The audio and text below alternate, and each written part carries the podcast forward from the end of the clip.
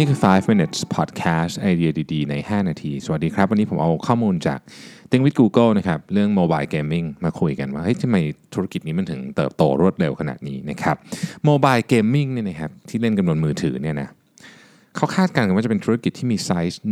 100 billion US ดอลลาร์ในปี 2021เนี่ยแล้วก็ต้องบอกว่า mobile gaming เนี่ยจะใหญ่ที่สุดในบรรดาทุก game platform นะครับทำไม mobile gaming ถึง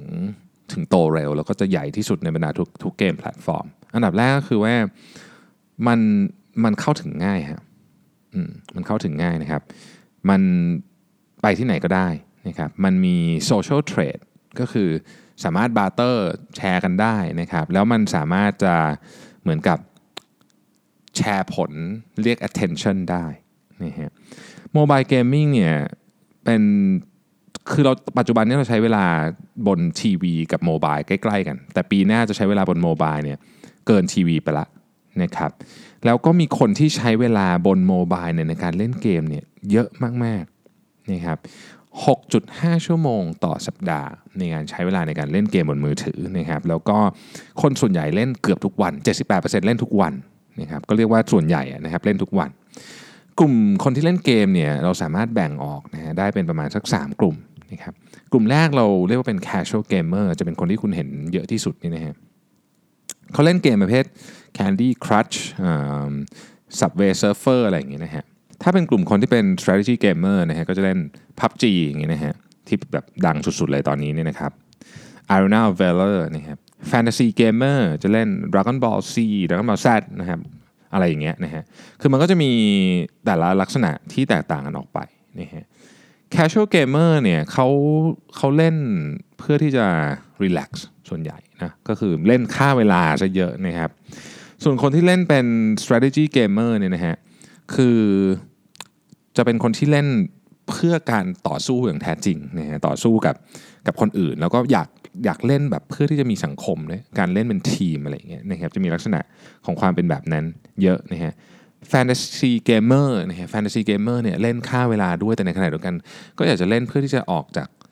จากโลกของความจริงด้วยระดับหนึ่งนะครับทีนี้ถ้ามาดูในเปอร์เซนเทจนะฮะว่าแต่ละกลุ่มของเกมเมอร์เนี่ยมีลักษณะแตกต่างกันยังไงนะครับกลุ่มที่เป็น casual gamer เนี่ยส่วนใหญ่ 63%บอกว่าเล่นไปแบบค่าเวลาซะเยอะนะครับแล้วก็ 33%บอกว่ามันมันเล่นง่าย อันนี้คือ 2 ประเด็นหลักค่าเวลาแล้วก็ต้องเล่นง่ายด้วยนะครับ strategy gamer จะบอกว่าเอ้ยเล่นค่าเวลาเนี่ยประมาณ 48%แต่ว่าเล่นเพื่อที่จะท้าทายตัวเองเนี่ย27%อันนี้คือ 2 เหตุผลหลักนะครับ fantasy gamer บอกว่า 49%บอกว่าเล่นเพื่อค่าเวลา แต่ว่าในขณะที่ 30%เนี่ยจะบอกว่าเล่นเพื่อที่จะออกจากโลกของความเป็นจริง นั่นหมายความว่าการฆ่าเวลาเนี่ยเป็นอันที่ใหญ่ที่สุด แต่กลุ่มของแต่ละคนเนี่ยก็จะมีลักษณะเฉพาะที่แตกต่างกันออกไปนะครับ